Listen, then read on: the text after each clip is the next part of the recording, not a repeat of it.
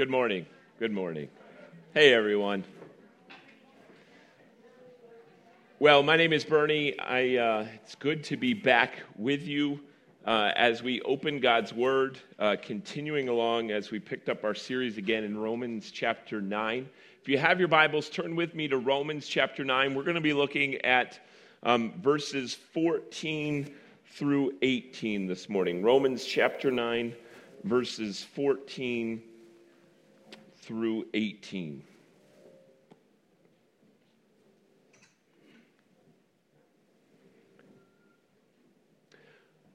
This is God's word. What shall we say then? Is there injustice on God's part? By no means. For he says to Moses, I will have mercy on whom I have mercy, and I will have compassion on whom I have compassion. So then, it depends not on human will or exertion, but on God, who has mercy. For the scripture says to Pharaoh, For this very purpose I have raised you up, that I might show my power in you, and that my name might be proclaimed in all the earth. So then, he has mercy on whomever he wills, and he hardened whomever he wills. Would you bow your heads and pray with me? Father, we come to you now in the name of Jesus, and we plead for the aid of your Spirit to speak to us, to teach us. Lord, overcome our pride, overcome critical spirits, and by your word, humble us this morning. May the words of my mouth and may the meditations of our hearts be pleasing and acceptable to you, our Lord. We pray this in Christ's name. Amen.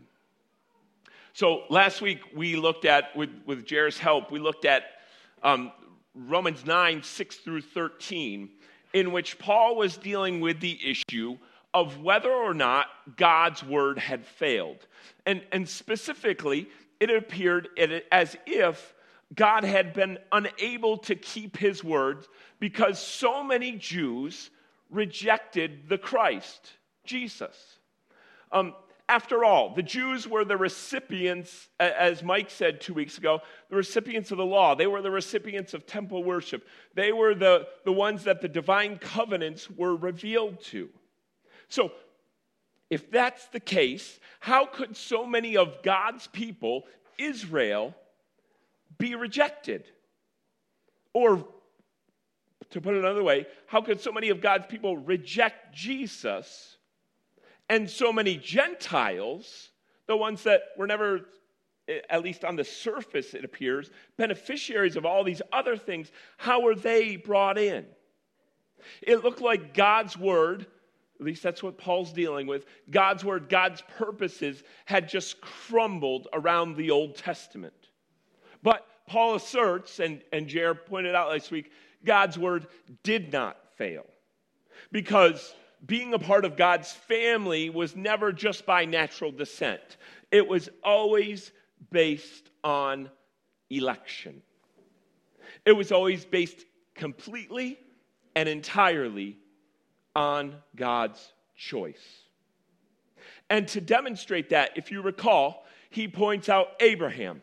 Abraham's just this run of the mill pagan, and God calls him. Then from Abraham, he calls Isaac, not Ishmael.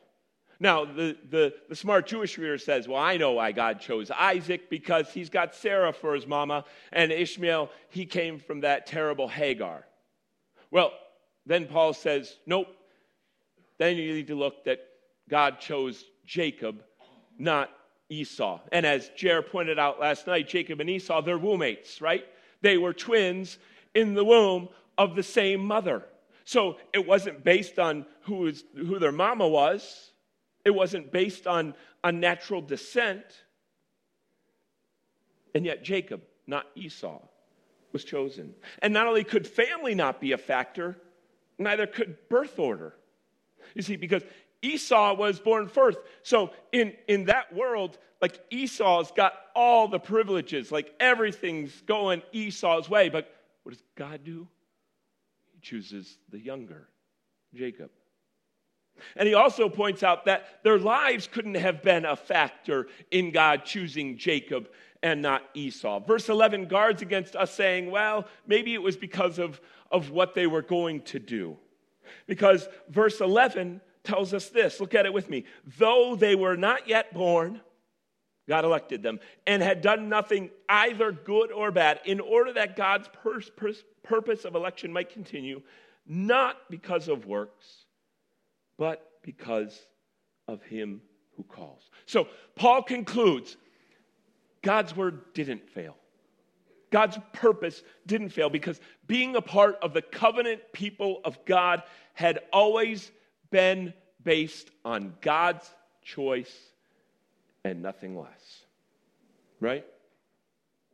I think we're all aware of situations in society, in large public gatherings, where we kind of uh, society and, and those who are in charge sort of prepare for an overwhelming, over the top kind of response to certain situations. Let me explain what I mean by that.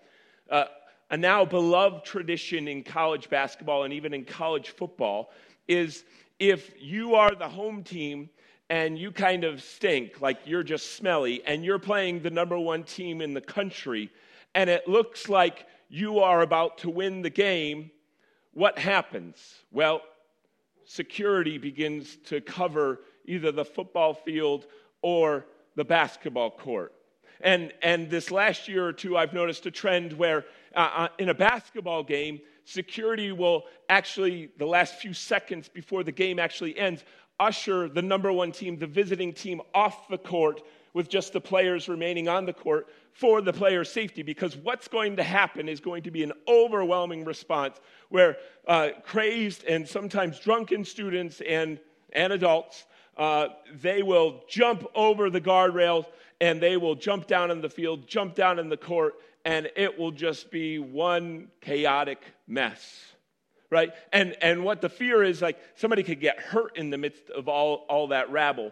And, and so it's not uncommon for, for uh, you know, security to create a barrier for the coach and the team to get out alive, so to speak, right? And we've seen the same thing um, in, the, in recent years with, with our social and, and political protests, where there's two kind of warring parties protesting at the same time. And so well, wisdom dictates, well, you keep them on opposite sides of the streets, right? And so uh, you know, police officials, they, they create these barriers. They, they proactively address what they think people's response will be. Right? And that's exactly what Paul's doing here in our passage today. You see, in those situations on the football uh, field, the basketball court, the, the protest, there's no need to respond to a nothing burger if nothing's going to happen, why, why like set out and do all these proactive measures if nothing's going to happen? But Paul thinks that those who are listening to him, those Jewish Christians, the Roman Christians, that they're going to have this overwhelming, over the top response to this idea of election that Jeremy explained so well last week. And, and what he thinks they're going to do is flood the field, flood the basketball court, because they're going to say, that's unjust. God choosing one and not the other. God loving Jacob and hating Esau, that's unjust. And, and so Paul is, is proactively responding to what he believes their response will be. Look at verse 14 with me. He's asking the question and then he's going to answer it. What shall we say then? based on what I've just told you in 6 through 13, that, that election isn't based on what you do or what you're going to do, your family. No, it's based on God's choice. What shall we say then? Is there injustice on God's part? That is to say, based on what Paul said about, about God choosing Abraham, Isaac, not Ishmael, Jacob, not Esau, apart from anything they had done or would do, Paul believes people's knee jerk reaction is going to be to assert that if that's the way God works, if he determines who's saved and who's rejected, if not all Jews are saved, that's unfair.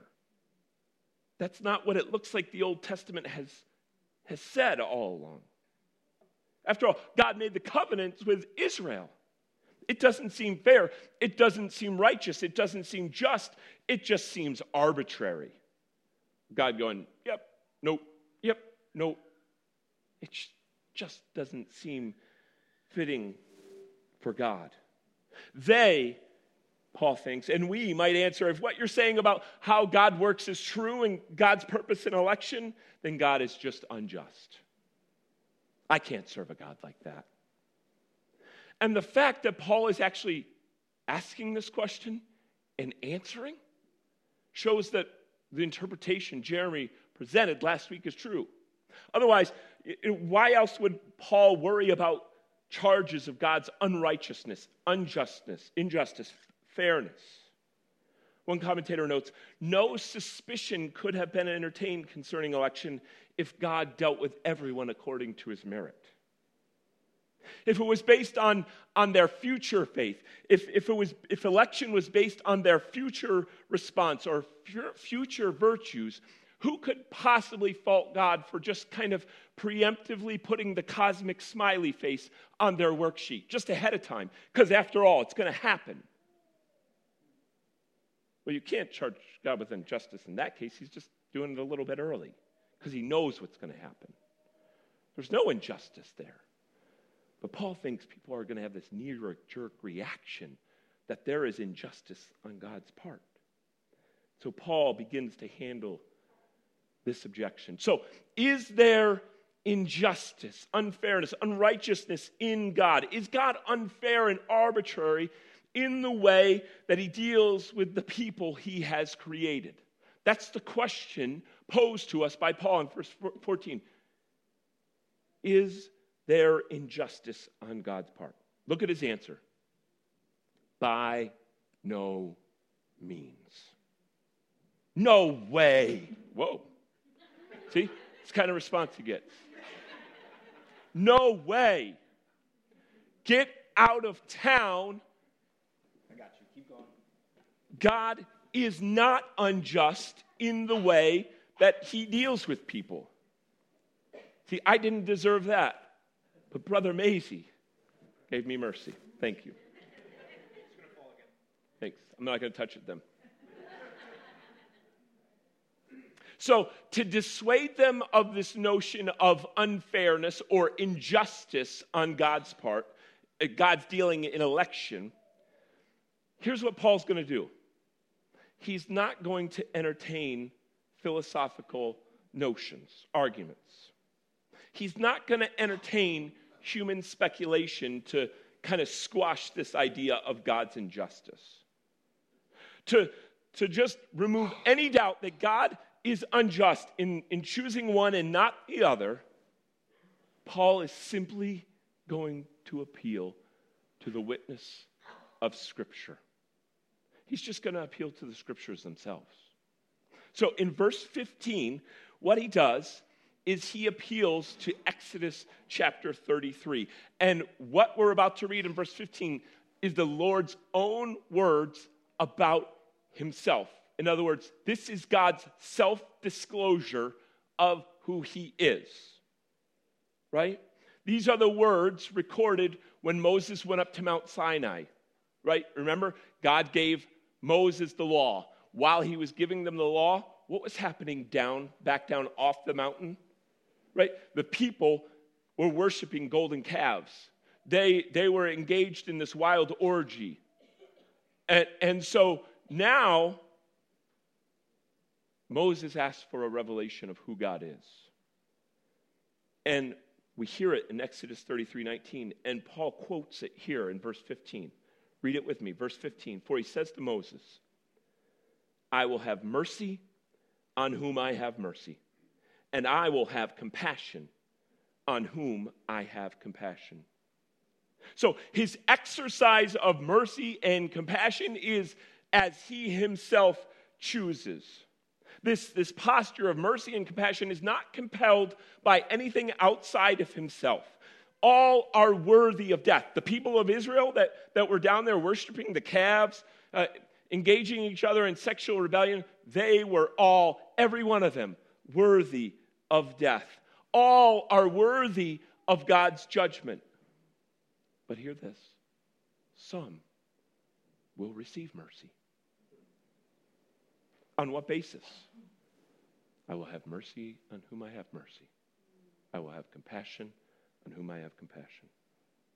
So, to destroy this notion of injustice on God's part and choosing one and not the other, and loving Jacob and hating Esau, Paul appeals to God's self revelation of who he is. So, if we find this distasteful,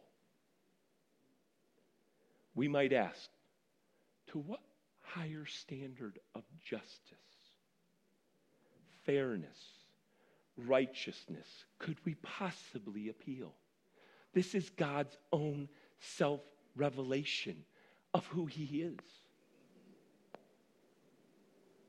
Those of us who cringe at this notion of election might actually just be cringing at who God has revealed Himself to be.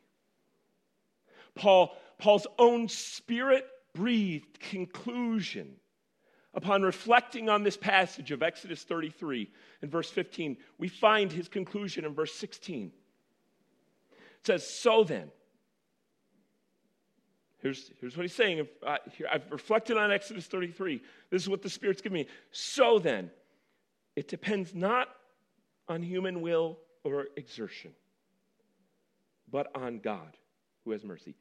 It depends not on human will or exertion, but on God who has mercy. So, the question I want to I want to answer, just so there's no ambiguity here, as we seek to understand this controversial idea, is what does the it refer to in verse 16? I don't want to just pass by that. So, it depends. What is the it? It depends not on the human will. It doesn't depend on human free will. It doesn't depend on exertion, on hard work, on effort. It depends on God who exercises mercy. So, uh, we need to remind ourselves again, we're not dealing with five verses here. We're dealing with a passage that uh, began ostensibly in, in chapter 9, verse 1. And we find the identity of this it back in verse 11. Look at it with me. Though they were not yet born and had done nothing either good or bad, in order that God's purpose of election might continue. There it is. That's the it. God's purpose of election. God's choice. So God's choice doesn't depend on human will, human free will. God's choice, God's saving some, isn't based on their desire to be saved. God's election of some isn't dependent on their effort or exertion or working, or as the text literally says, him who runs. All that accomplishes nothing. Jer beautifully pointed out how Abraham and Sarah tried to take matters into their own hands and concocted this scheme to come up with the promise themselves. And hey, go be with Hagar. Accomplished nothing as far as the promise goes. What does God's choice depend on? Read verse 16 again with me. So then, it depends not on human will so then, it depends not on exertion.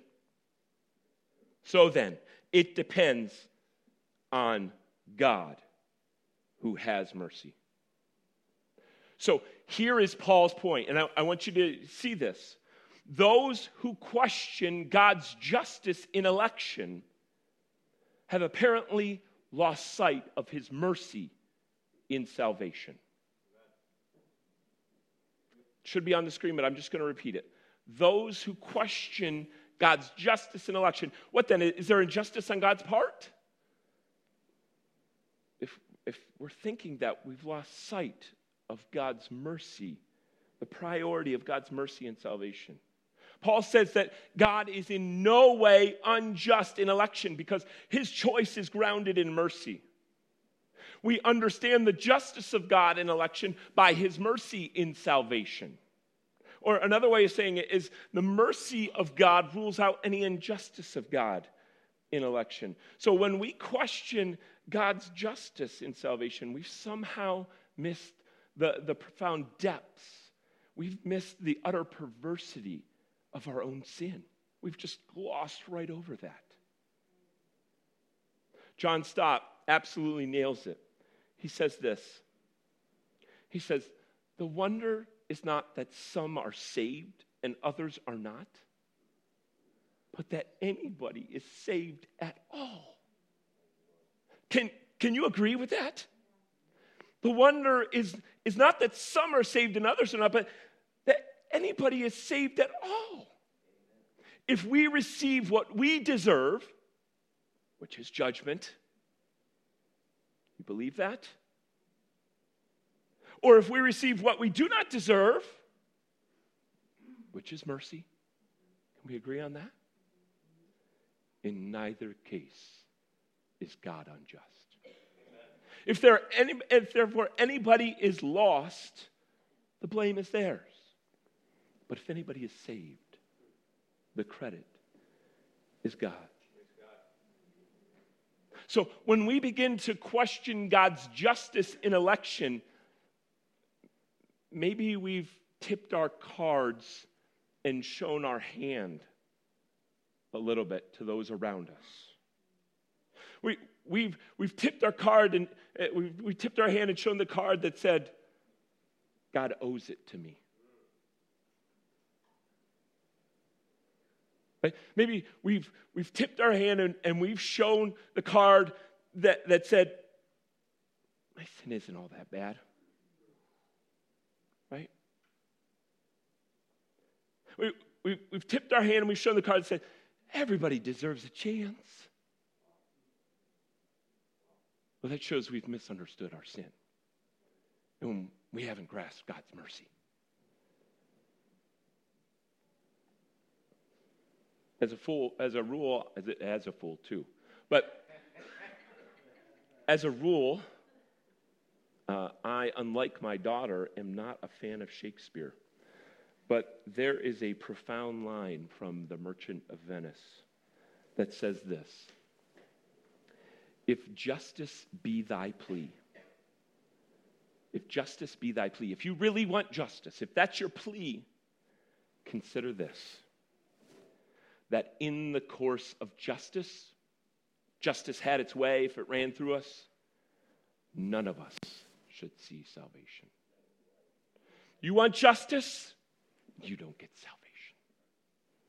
If justice be thy plea, consider this that in the course of justice, none of us should see salvation.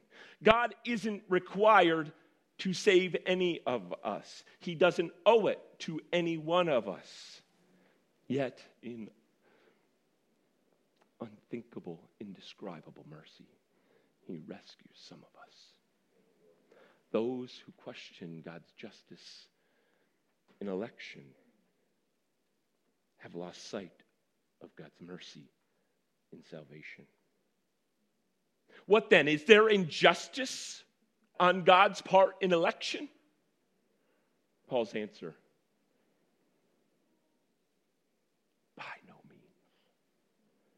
No way. Are you kidding me? Get out of town.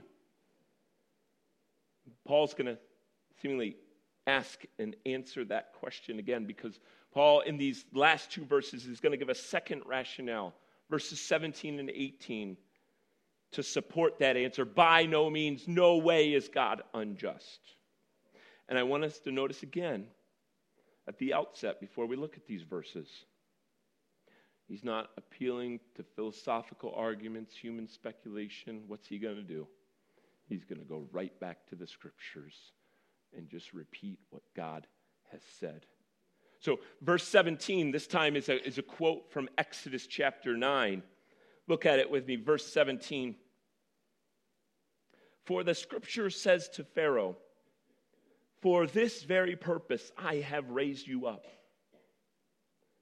that I might show my power in you, and that my name might be proclaimed in all the earth. Right?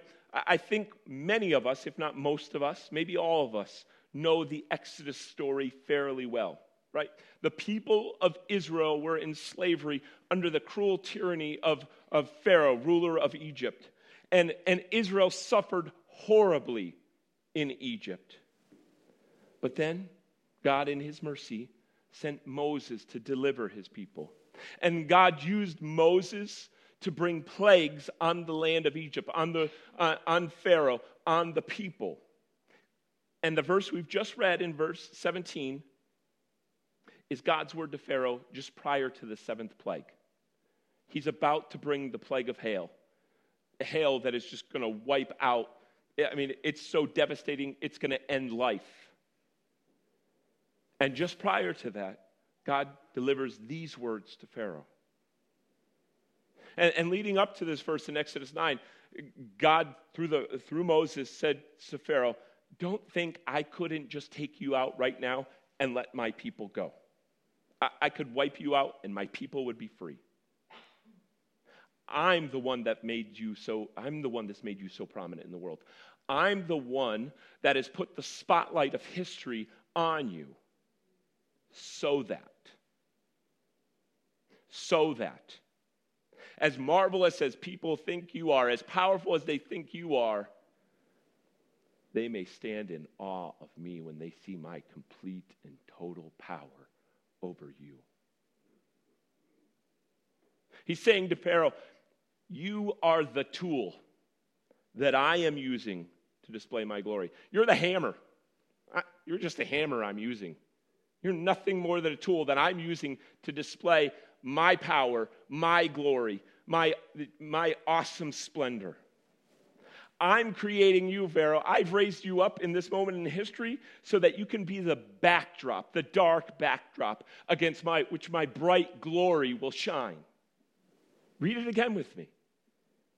For the scripture says to Pharaoh, For this very purpose I have raised you up. What's the purpose? This very purpose. So that I might show my power in you. Just a tool. Just a tool. and that my name might be proclaimed in all the earth. So, God is at work in the election of some and the hardening of others, so that the knowledge of God's wisdom, of His power, of His beauty, of His mercy, of His judgment might be known and proclaimed. And what does Paul understand Exodus 9 to be teaching? He's quoted the verse. Now he's going to reach his spirit inspired conclusion in verse 18. Look at it with me. So then, here's what that means. So then, he has mercy on whomever he wills, and he hardens whomever he wills. You notice that phrase used twice there? Whomever he wills. Right? Repeated twice, it grounds God's election in nothing other than God's will. That is, God's purpose in election is based on His freedom, God's sovereignty.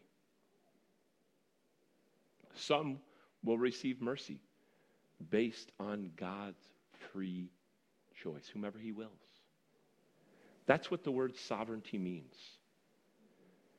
Sometimes, as, as church people, we kind of toss around that word. Sovereignty means this unrestricted power,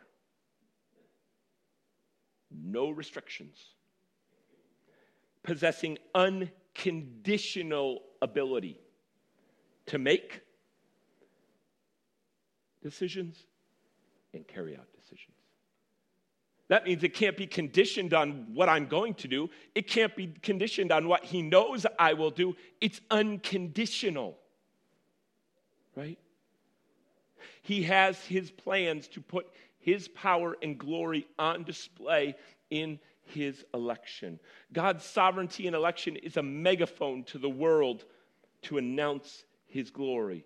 And yes, occasionally, just like a megaphone, it's uncomfortable to our ears. I certainly understand why this is a difficult idea to accept. It rubs against my autonomy.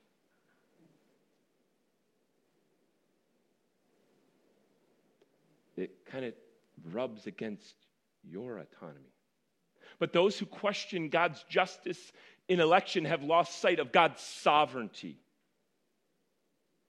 unrestricted power, unconditional ability, his sovereignty in salvation. This is my concern. We're so determined to safeguard our freedom that we are so ready to strip God of his.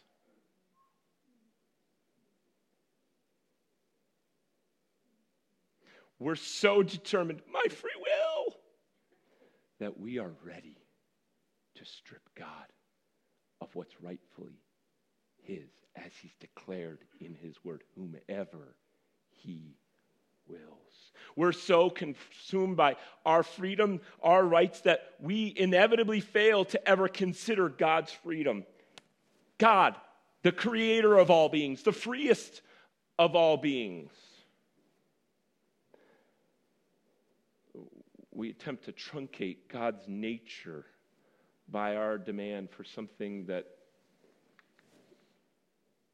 the text has little to say about To cling to our rights, to cling to our self determination or our delusion of self determination.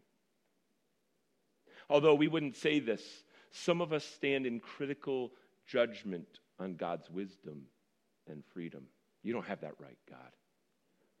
That's not right. Based on what? Well, not based on his self revelation. We've just heard what he's disclosed but based on our perceptions of what justice and fairness, what will honor God the most. But let us be clear the Lord is in the heavens, He does all that He pleases. Second London Baptist Confession describes God's freedom in this way it says, He has absolute sovereign rule over all creatures to act through them, for them, and upon them as He pleases. Those who question God's justice in election have lost sight of his sovereignty in salvation, his unrestricted power, his unconditional ability to make and carry out decisions. So, what we've seen Paul saying this morning in answering this question about God's injustice is that those who question God's justice in election have lost sight of his mercy and his sovereignty in salvation. We've diminished his deity, we've neutered his nature, we've belittled both his mercy and his sovereignty. Okay. So what? Well, based on this, I think some of us need to repent of attempting to fashion God in our image after our paltry notions of justice and fairness. Reasoning about God that expects God to conform to our standards and expectations, that's nothing more than an attempt to domesticate, domesticate God, to create a God in our image what we like, what we appreciate. God, his nature, his character can never be defined by our standards. He, he's not, he's not going to be dominated like some cute zoo animal.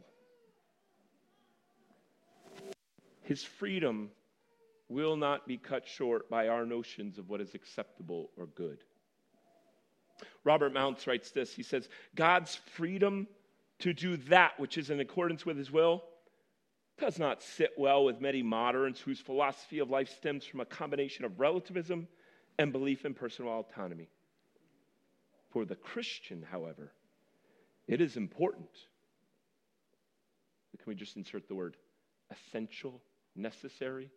It is important for the Christian to build one theology, one's theology, not on personal perceptions of what ought to be, but upon the biblical revelation of the character and purpose of God.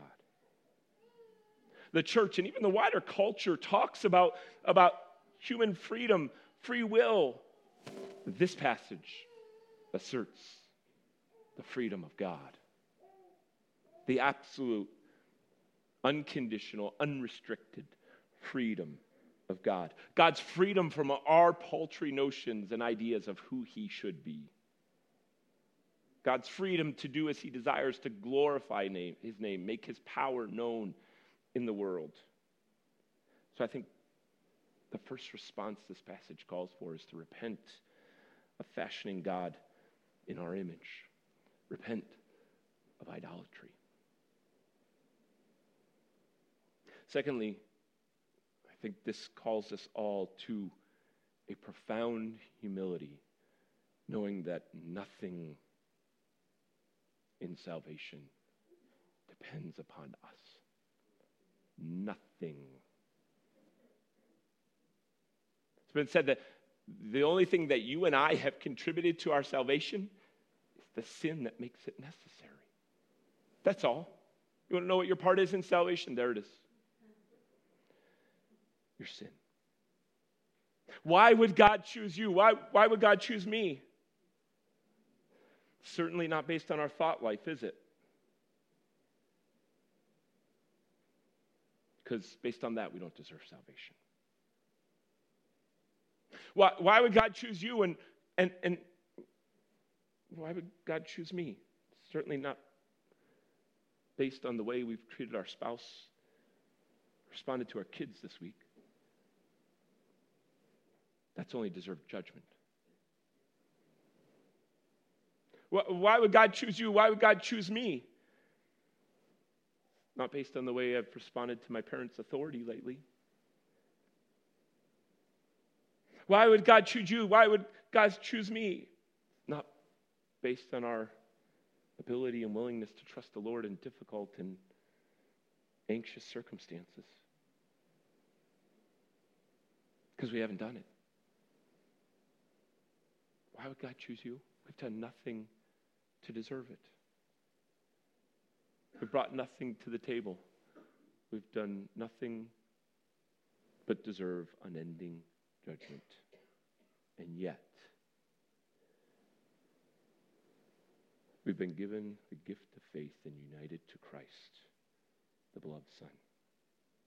This humility should, should promote, uh, uh, produce a heartfelt response of awe and appreciation. I can't believe that you would save me. What am I that you should save me? It should prompt worship. It should cause us to surrender our lives in gratefulness. Not only has punishment been, been withheld, but we've been adopted as beloved children. How does that make sense? It doesn't, based on anything in us. It's only because of Christ. This, this humility, the same humility, should promote a, a, a tender, understanding posture towards others, a gentleness. I'm nothing before God on my own. I've earned nothing. I can bear with others. I can bear with others. I can have compassion towards others.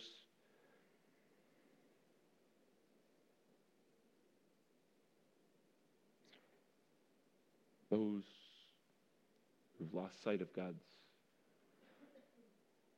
mercy, sovereignty, and salvation will question God's justice. But when we see his mercy and his sovereignty, we say, Who am I, God, that you would choose me? We respond in worship. Would you bow your heads? Pray with me. I'm going to take just a moment. Allow the Spirit of God to speak to us through Romans 9 14 through 18.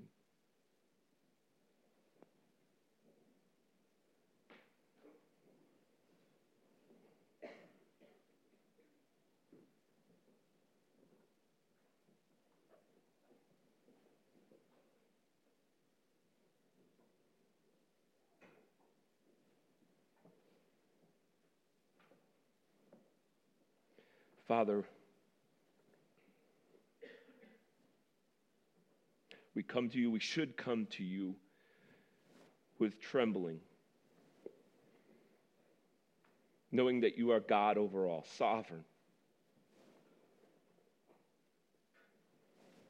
And on our own, we are poor, sinful creatures with no claim on you whatsoever. Grant us sight this morning that we may see you as you are, as you've revealed yourself to be in your word.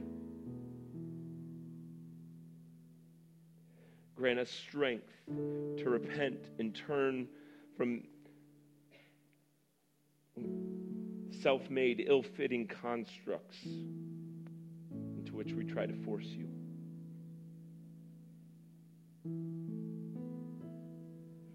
Show us our sinfulness. And Father, this morning, by your Spirit, only your Spirit can do it. Grant us a deep and enduring humility before you. That we may stand before you in awe of your mercy.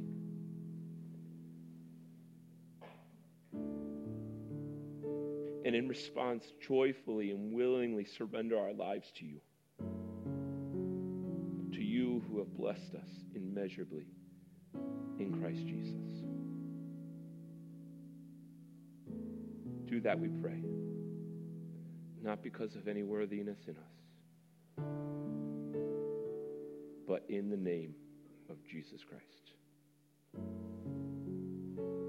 It's in his name that we pray. Amen.